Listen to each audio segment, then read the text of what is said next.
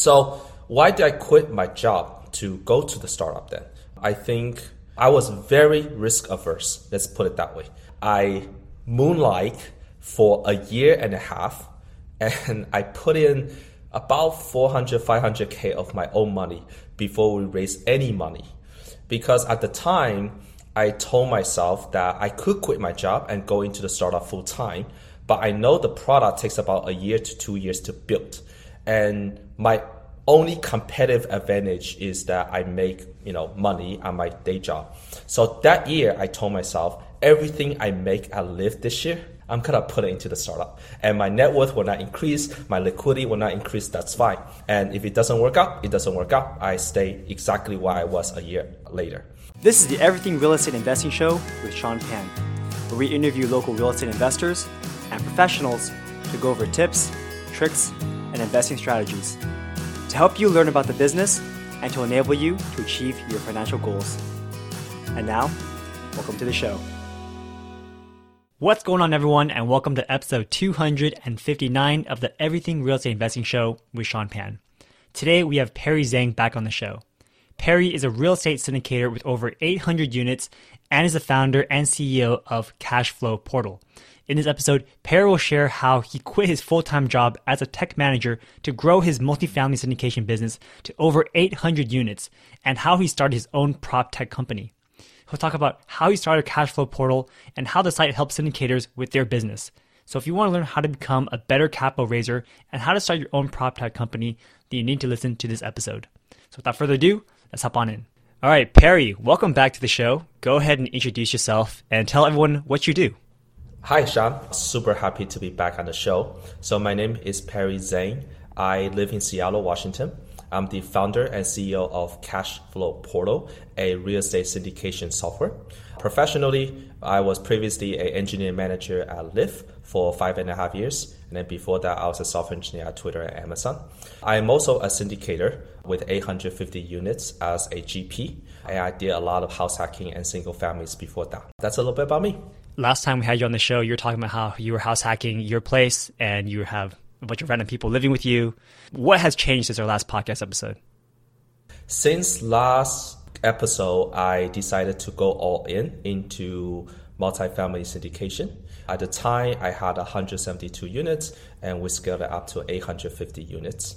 I start almost winding down the house hacking business by selling one house a year. Uh, and I also got to learn that there's a lot of technology needs within real estate syndication. So I started my own company, quit my W 2 job, and then now as a full time tech entrepreneur.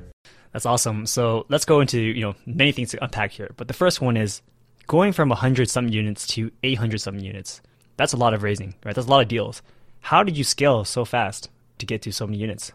For the listeners, it sounds a lot, but once you have that first 100 plus units, you have done the hardest part you are pretty much 80% finished.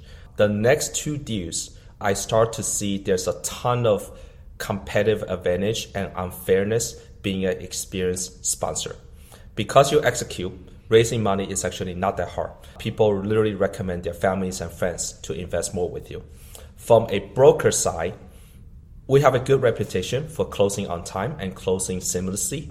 So brokers start recommending us deals.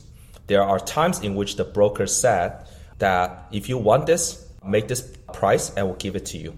In our latest deal, it was between us and a private equity firm from New York, and broker gave it to us because they didn't want the private equity firm in New York to have all the leverage when negotiating.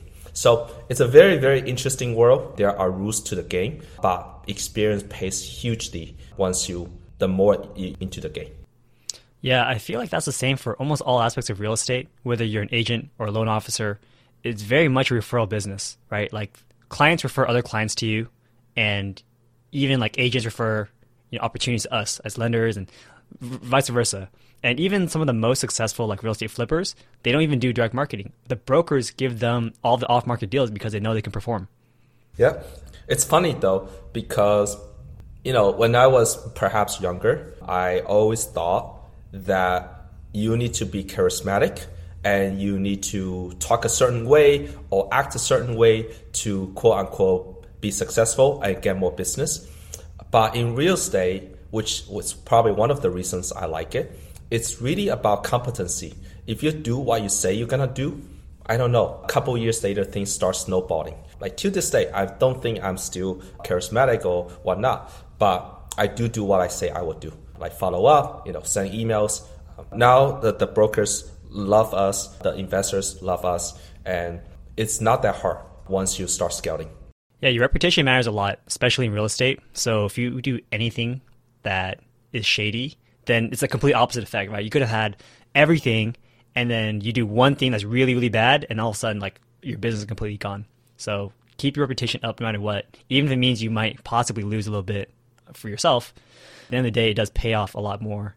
And it's funny because like a lot of people they want me to like play golf with them or drink. You know, I so I stopped drinking like three years ago, but I'm like, dude, I don't need that stuff. Again, at the end of the day, it's all about performing, not about playing golf or drinking with people, right? So, so the next thing I want to go into is when did you feel comfortable leaving your full time job? Because you were getting paid a lot of money, right? You're working in tech, you were in an actual like high position. It's hard to give up. So, like, what was that thought process for you? Great question. Let me put it this way: I have 850 units as GP, and I'm the lead GP. If I don't have my startup, I will still have my W two job. That's you know, quote unquote, how much I got paid. And because real estate is not that hard, we have a great team. We start hiring asset manager. We have my business partner. So I know how to scale a team. That's what I learned at Lyft being an engineering manager. So I only quit my W two job because of the startup. And even right now, my time allocation is 90% at the startup, my mental energy and time, and then 10% in real estate syndication because real estate syndication, you end up managing the property management company and you are basically setting the direction and creating a culture. You're not doing the day to day. Now, it's important though, you know how to do the day to day because you cannot really be a, for example, engineering director without first being an engineer manager or an engineer in the first place. So that skill set helps. But in terms how much work I actually do, not that much. I go on to, you know, weekly costs. So why did I quit my job to go to the startup then? I think I was very risk averse. Let's put it that way. I moonlight for a year and a half and I put in about 400, 500K of my own money before we raise any money. Because at the time, I told myself that I could quit my job and go into the startup full time, but I know the product takes about a year to two years to build. And my only competitive advantage is that I make you know money on my day job. So that year, I told myself everything I make at Lyft this year, I'm gonna put it into the startup, and my net worth will not increase, my liquidity will not increase. That's fine. And if it doesn't work out, it doesn't work out. I stay exactly where I was a year later. You know, it turned out that that was the right decision. But during the year and a half, it was painful because we didn't have many customers and I wasn't actively outreaching and I didn't have time to outreach. All I was is focused on building the engineering and the product and the team. But at some point when the customers start coming in, there was no need to change our technical infrastructure to scale because it automatically scales. And so in hindsight, I did the right thing, but every startup founder will have told me that that was the wrong thing to do. So it was during the scaling phase that I said, well, I could go all in. We also got into a, a, prestigious accelerator program in Silicon Valley. So because I need to do that, that's the turning point. So okay, I think I should go all in. It turned out that after I went all in, the business scaled even faster because I always thought that okay, well, I can do a lot even as someone who moonlights. How much more can I incrementally add to the startup by quitting and leaving all that quote unquote money on the table? It turned out that yes, the compound effect is real. If I spend you know twice as much time or three times much time week over week, I do see better results. That being said, if I quit maybe a year earlier, I don't think that's the same story because there's so much plumbing that you have to do from a product side that it does take about a year to see the product to be something that people actually want. So if you're trying to do your own tech startup, you're recommending that people should not quit their jobs right away. Maybe like have a good first iteration and then once you start seeing some traction, then you can go all in because then the compound effects will help it grow even faster than if you were trying to do, you know, split your time, do two things. I subscribe to that philosophy, and I do think a lot of successful people it turn out to be the most risk averse people as well. So let's go into your actual product. So like, what is it exactly, and tell us the story behind it. Sure. So Cashflow Portal is a real estate syndication software that helps you streamline syndicators, streamline equity raising, manage your investors, and connect with more investors. I started the company because during my first real estate syndication, we raised $4.3 million from 70 investors. That means I prepare 70 DocuSigns for all of them. They sign it, they email me back. I open up the document, extract the investment amount onto my spreadsheet. I countersign it, I send them an email with the wire instructions. They send the wire, I check my bank, and then I send another email, a manual email saying that congratulations, your wire has been received. And coming from a technical background, I was like, this is so much work. Why am I doing this? And I looked up the solutions out there. They're cumbersome, they're very expensive. And at the time, I said, I think I could create a better software than this. That part turned out to be true. The product and engineering is better. What I didn't know is everything else about the business. So it was still very you know, hard work and very fulfilling to create a business.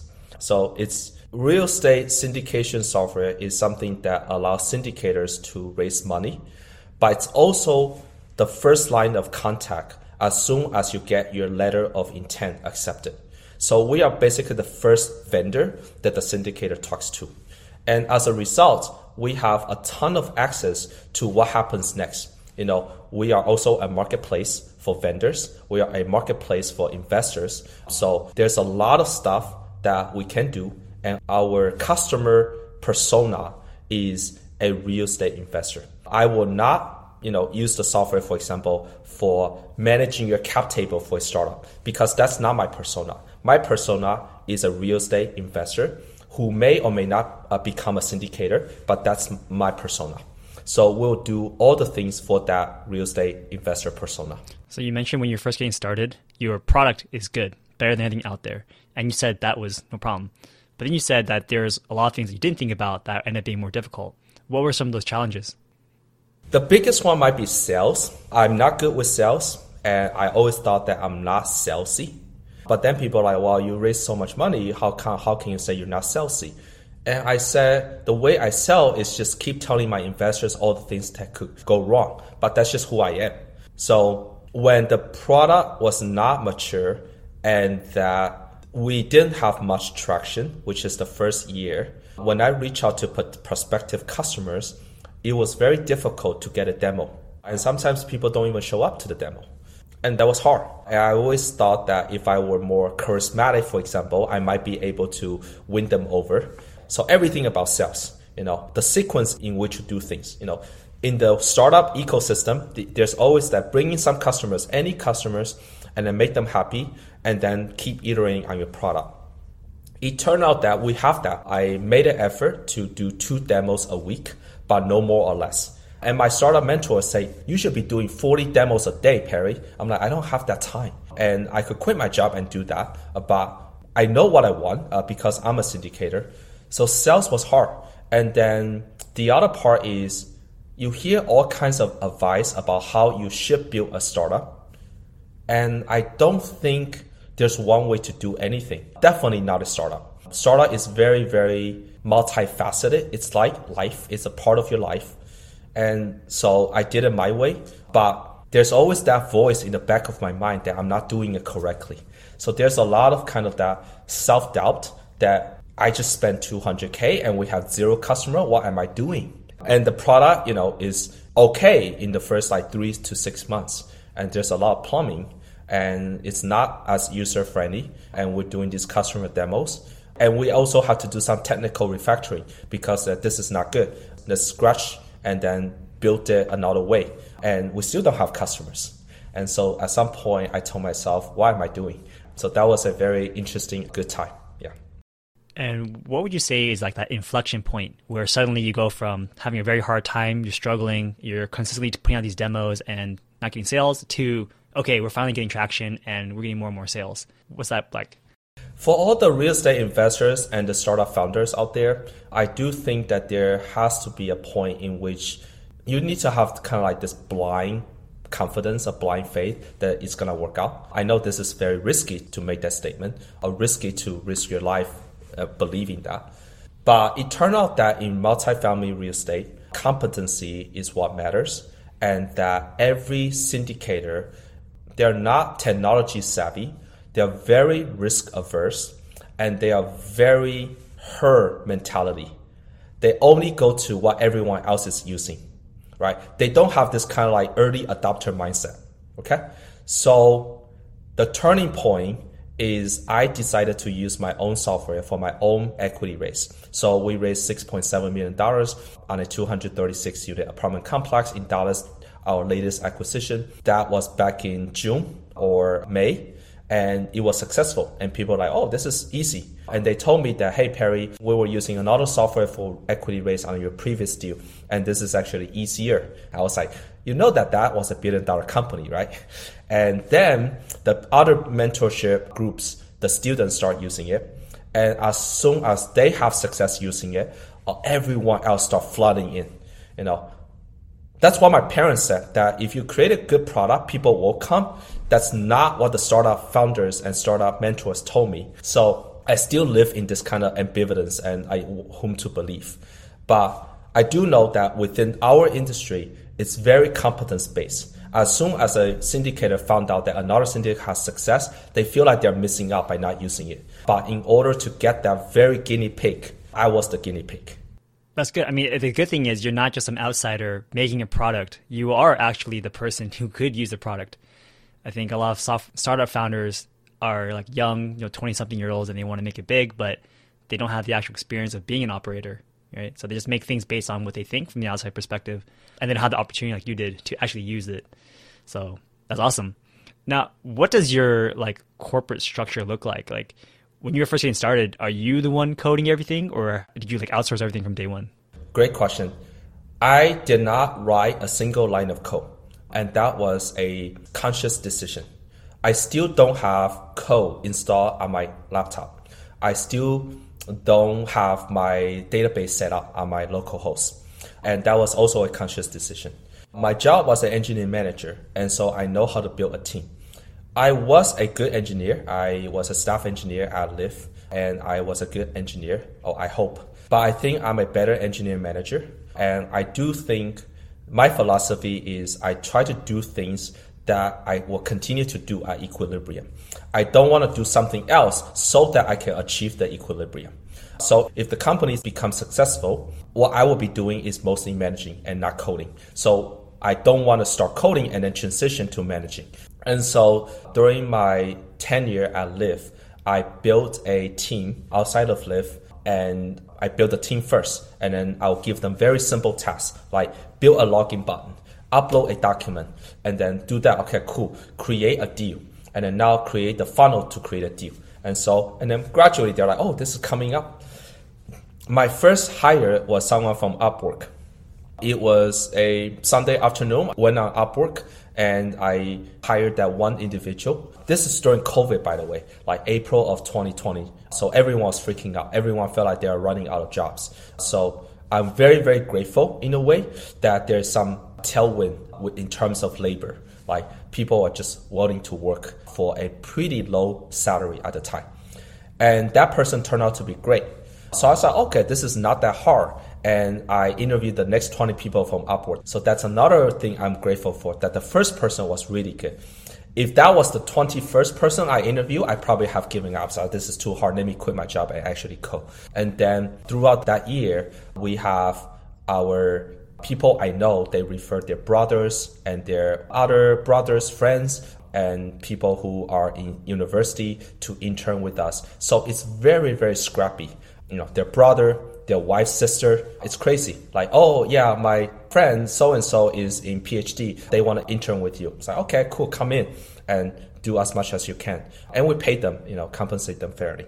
It's a very, very interesting time where I didn't know what I was doing, so I was clinging onto anything I can get. Yeah, I mean that's cool that you had this the startup capital to do that.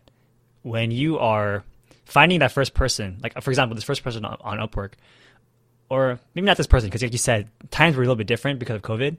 But what should someone expect to pay for a coder if they want to start their own startup company? Good question. So now that I have gone to a startup, again, my way is not the only way, but I have do have strong philosophies about how things should be done. But that's not the only way. I do believe that people did not work for money at my startup. And I know this because there were previous staff engineers at Lyft that had biweekly one-on-ones with me and did not ask for any pay. And why? They just like helping. I don't know. I don't get it, but I am forever grateful. And if they do get hired, I will give them retroactive equity, right?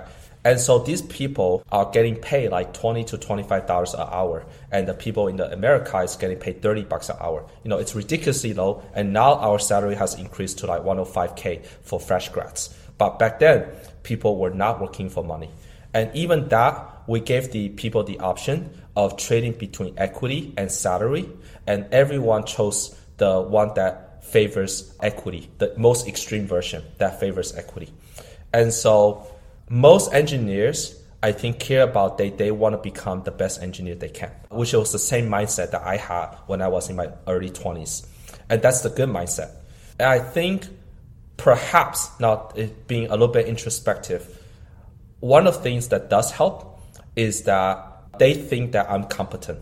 And so they value my mentorship and I can call out BS like if you say that I need to do so and so, and I need to like lock down the database or lock down the code, and we're gonna have a three-hour timeout where we need to do a migration.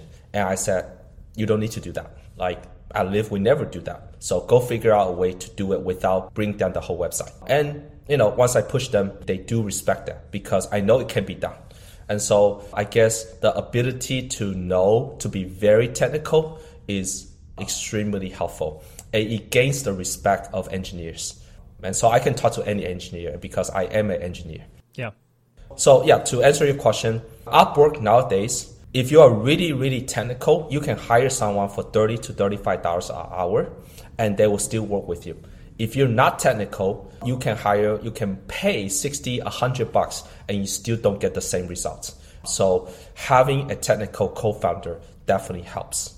Yeah, it's kind of like when you hire a contractor to do your fix and flip projects. If you don't know anything about construction, then these contractors can take advantage, right? They can say, "Oh, it's gonna take all day to just do a simple plumbing fix." Whereas if you know it, you can be like, "No, it's gonna cost you a hundred bucks. It's a ten dollar piece of pipe, you whatever. Like, get it done." And it's the same too. Like in corporate, like I remember I wanted to be a product manager back in the day, and they're like, "Ah, but if you don't have that technical background, the engineers will take advantage of you. If you're a non-technical product manager. You know what I mean? They'll be like, "Oh, it took me all day to do it," and in reality, it takes them like half an hour. That's right. Yeah. Actually, I might be one of the flip of the person hiring the contractor without knowing how much something costs. So I think I need to get better at that. It's okay. I feel like your tech company will scale and make you a billionaire. So don't forget us when that happens.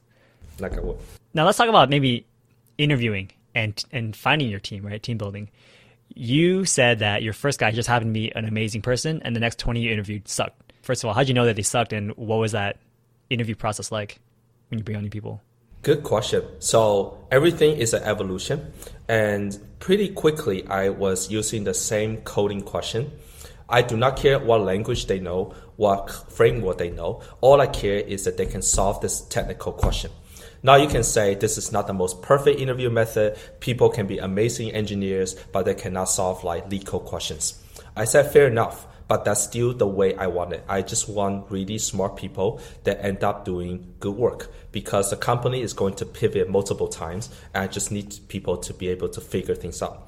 So it's a 45 minute online question with three questions. One is like a LeetCode easy, the other one is like a LeetCode medium, and then the last one is like a super easy five minute database question.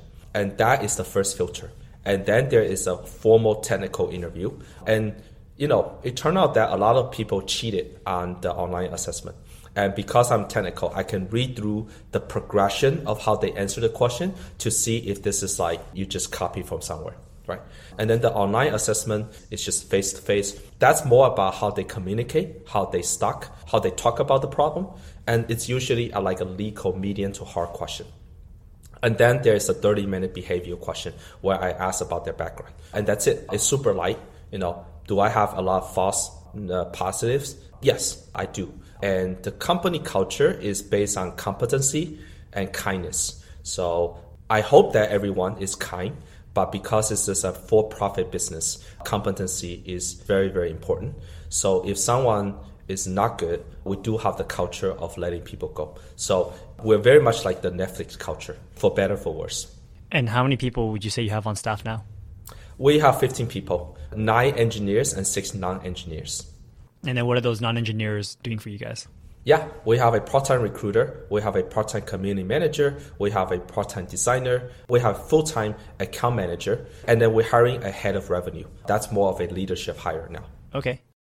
So you've already raised $3 million or so for your seed fund before joining an accelerator program, right? And it's funny because like to you, that's probably peanuts because you're used to raising like $10 million for your syndications. You're like, ah, $3 million for a startup, no big deal, right? I guess what's the plan going forward for your project? I mean, you said you have 300 syndicators on the platform already. That's huge. That's probably more syndicators than I thought are even out there. I didn't even know there were 300 syndicators out there. The goal is to become a, large company. Whether we succeed or not, that's a different question, but that is the goal. We want to help investors also be able to invest in real estate from the comfort of their home. And so we are also a marketplace that allows passive investors to invest in large syndications. There might be a meta point here is that because I was a good engineer, I know there are way better engineers out there than I am, right? There are people who are just so passionate about engineering that I just couldn't compete. And because I think I'm a good syndicator, I also know there are a ton of amazing syndicators. They're part of a lot of the mentorship programs that I was in, but they were just not technical. And in every one of those mentorship programs, I have not met a single person that worked at Facebook, at Google, or Airbnb, or is in a high leadership or engineering position that come to those bootcamp events. They just don't have time and they don't care, right? But I know they have a lot of disposable income and they want to get into real estate. They just don't have time to do the work or the patience to find out everything, right? To learn everything. So the goal is to bring the supply, the amazing syndicators that I know, to Silicon Valley and bring in a fresh crop of passive investors. And they will be pleasantly surprised how good of returns they are. And so I'm the bridge of those two different worlds as a business model, are you then taking a percentage, kind of like being a, a partner or GP on these syndications by having them on the platform? Good question. We are still figuring out that business model. What we don't do is I don't want to be a GP because it gets a little bit complicated when I'm getting the equity of the deal, and there's like too much paperwork to handle. But we will take a common model is 1% of the money invested of that you met those people on the platform. If you bring your own investors, we don't charge anything. Like investors use it for free. But say you have $100,000 and you are a real estate agent and by end of the year you need some investments to depreciate, you know, you want to do the tax depreciation. And you just like, I need to invest my 100K by end of December. Who do I invest with? We provide a transparent platform for you to deploy that 100K. Now that 100K and we charge 1% of it, you know, that's $1,000 but you're gonna make about 8% cash and cash and 12% IRR. And we charge that one time fee. You know, how much is that to you? And my answer is without that opportunity, you will not be making 12% IRR. Right? So you know, again, we're tweaking that model. Maybe the passive investor pay 0.8% of it and the syndicator front the other 0.2%. I don't know, but that's definitely something that's coming up. Okay. So right now, I guess you guys are like a software subscription model, like a software as a service type, and just charging like a monthly recurring fee? Right now, only the syndicators pay. They, they pay to be using the software to manage their investors. And that's solving the saving time uh, problem, which is amazing because our supply pays us money to be on the platform. And in terms of like competition, like you mentioned, there are other platforms out there, but they're just maybe more expensive and not as user friendly. Yeah. Do you worry about another competitor coming into your space and taking a market share or all that stuff? I am not worried about future competitors. I do think that we are the newest kid on the block, and so we still have a uphill battle to fight because it's a sticky product. Once syndicators are bought into a platform, it's pretty hard to switch over, right? And what we tell them is we'll take care of all the onboarding and we'll finish all of that in seven days. Just give us your login. That being said, I am the type of person that believes in eventual consistency. And so what that means is I don't know when it will happen, but I know that it will happen. That we have better engineers. All our engineers graduate from University of Washington, Carnegie Mellon, and MIT. They used to work at Facebook, Lyft, and whatnot. So we know we have good, better engineers. And a lot of the other firms, their engineering is outsourced. So I do think that we have higher velocity. The second is we do have amazing customer service. And so companies are like people. They have different characteristics. And I would rather be myself and win in that way than to be, say, you know, very aggressive with marketing, very aggressive with sales. So I don't know the future, but that's the strategy that we're gonna take is continue to innovate our product. We will do sales, we will do marketing, and we're actually pretty good with SEO. So for example, when you search for real estate syndication software, we're probably top three in the Google uh, rankings. So we're doing pretty well there. And the other thing is a lot of these softwares, they are a white label service, but they don't have the marketplace component. So we are fundamentally different. We are a equity raising software plus a marketplace, which makes it super powerful. So we are not just Carta to manage your cap table. We are also AngelList for those of you in tech. I'm not super familiar with the space. Sure. The only thing I can think of something like Fundrise, right? Fundrise is a marketplace. You can put in like five thousand dollars, and boom, you get your money back. Yeah. How does that compare to what you guys are offering? Got it. So, you know, Fundrise, CrowdStreet eventually will be one of the competitors. We're not there yet, so we are like very, very far away from them. The difference is that Fundrise and CrowdStreet, they have deals on their platform and they are all 506C. And they talk a lot about how much this deal is going to make money. Most passive investors don't have the time or the knowledge to learn about what different terms mean, prefer return, IRR, and whatnot. Like it's important they know, but what they really care about is the person behind the curtain. How much do I trust this person? What is the track record? How do they communicate? Are they responsive? And so we put the person before the deal. People only invest with me on the first deal, not because they know about real estate syndication, but because they thought I was a good employee, you know, at Lyft. And so, you know, one comment was that if Perry is willing to live with four housemates, he will move to Texas to make it work if this deal goes south. That was a true statement. We'll have done that, except the deal ended up doing really well. So I want that kind of mindset and that kind of approach to be what cash flow portal is about or cash flow investing is about. Yeah, but whether how big it will become and how you know, you can say one of the caveats is that people still need to network. And what if they're so lazy that they don't even want to network? Well, yeah, it might be a different clientele in that sense. Mm-hmm. So, I mean, all this is super interesting stuff. I mean, I even have aspirations of starting my own tech business sometime in the future, maybe 10 years from now. Like, I guess if you were, again, just starting out from scratch, let's assume Cashflow Portal doesn't exist anymore. Yeah. What would you be doing to start a tech business in the real estate space? So, a prop tech business? Because, you know, typically real estate is an antiquated space. Like you mentioned, it's a very herd mentality. People don't want to shift. And, like, things are done in an old way because no one else wants to move. Yeah. Right.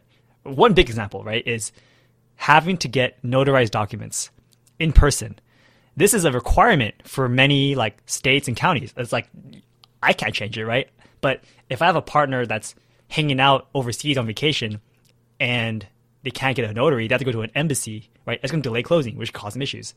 That should be fixed, but like that's beyond our control. So how do you go about changing things in an antiquated space like real estate to bring in more technology into it? There's like I can spend another hour on that question, but when people talk about prop tech, sometimes they're they're not exactly talking about prop tech. So, for example, to me, if your prop tech is about lending, uh, it's about like broker coming out with tools to help real estate agents. I guess that's prop tech, but that's not real estate investing prop tech. That's just like commercial transaction. That's just like you know day to day broker you know productivity CRM, right? When we talk about prop tech, it's usually I specifically want to bring it within the domain of real estate investing. How can you help a real estate investor succeed? I believe that underwriting is a huge market. Don't create another Google spreadsheet, but create something that allows syndicators to build in scenarios, right? Right now, syndicators always have this spreadsheet that says if I do a refinance on year two, if I change the distribution or waterfall from preferred return to a IRR preferred, you know, there's so much work to do with the spreadsheet. And I guarantee you that one out of a thousand people actually knows how to change that spreadsheet, right? But you can do it through software. That's amazing. Well, guess what?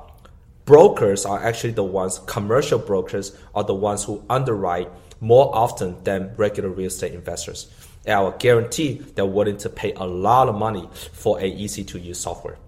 Now the challenge with that, you know, startup is that you've got to spend a year and a half building it and before the brokers can take you seriously because they want it done they don't like early adopt they are too busy and that's why it's like it's a kind of hard industry to break into you have to you know have that blind belief that it's to work out the next one is you know i do think that there's a lot that you can do with kpis so how the property is actually doing and then you can share that, be able to track the health of the property, right?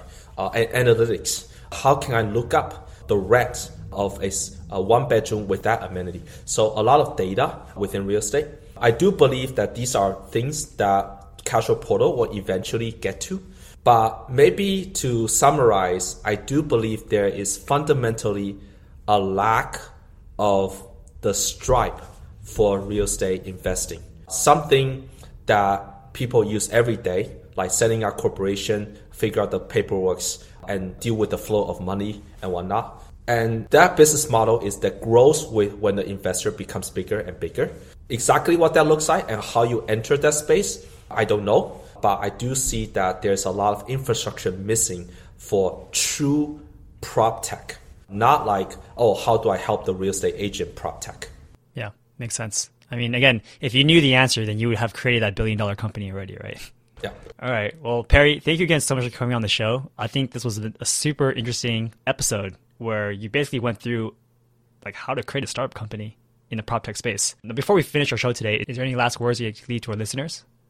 Yeah, I have become very empathetic with founders, and I felt that I was very, very scared about quitting my W two job. And I will tell you that once you quit, you will feel so much happier. uh, let's put it that way. You will be very scared, but once you quit, it's like it's not a big deal. You might be worried that what am I gonna do with all this new time?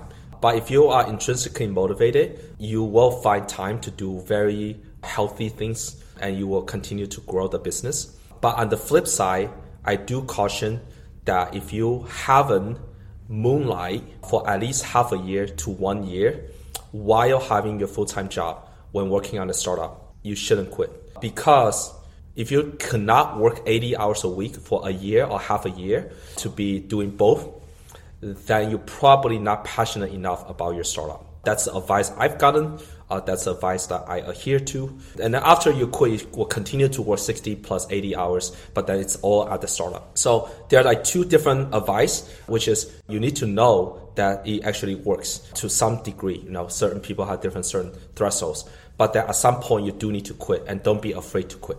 That's awesome. And Perry, how can people get in contact with you? They can definitely reach out to me on email. It's perry at cashflowportal.com. They can also find me on LinkedIn, Perry Zhang. We have a private Facebook group. It's called Techies in Real Estate. And just shoot me an email, especially if you're a founder, if you're a syndicator. If you're a syndicator looking for a platform, happy to give a free demo with no obligation to commit. If you are a syndicator and just want to talk with me on how to grow your business, I will for sure put on my syndicator hat on and talk more about syndication if you are a you know startup founder, would love to chat. I definitely now a lot of my friends are startup founders, and that's exciting. Awesome. Well, Perry, thank you again so much for coming on the show. We're super excited to see the future of Cashflow Portal and seeing where you become. Don't forget us when you're a billionaire. No, no, no, no. Thank you, though. I appreciate the opportunity. All right. Thanks so much. I hope you enjoyed this episode. You can find the show notes and other episodes on our site, everythingrei.com slash podcast. If you live in the Bay Area, join our meetup group where we meet up twice a month in San Jose at meetup.com slash everythingrei. And if you thought this was a great episode, let me know what your key takeaway was and share it with a friend who's interested in real estate investing. Thanks and have a great day. This was another episode of the Everything Real Estate Investing Show with Sean Pan. If you enjoyed the show, leave us a five star rating. It will only take a second and it'll help a lot. You can contact me at sean at everythingrei.com. That's S E A N at everythingrei.com. Thanks and have a great day.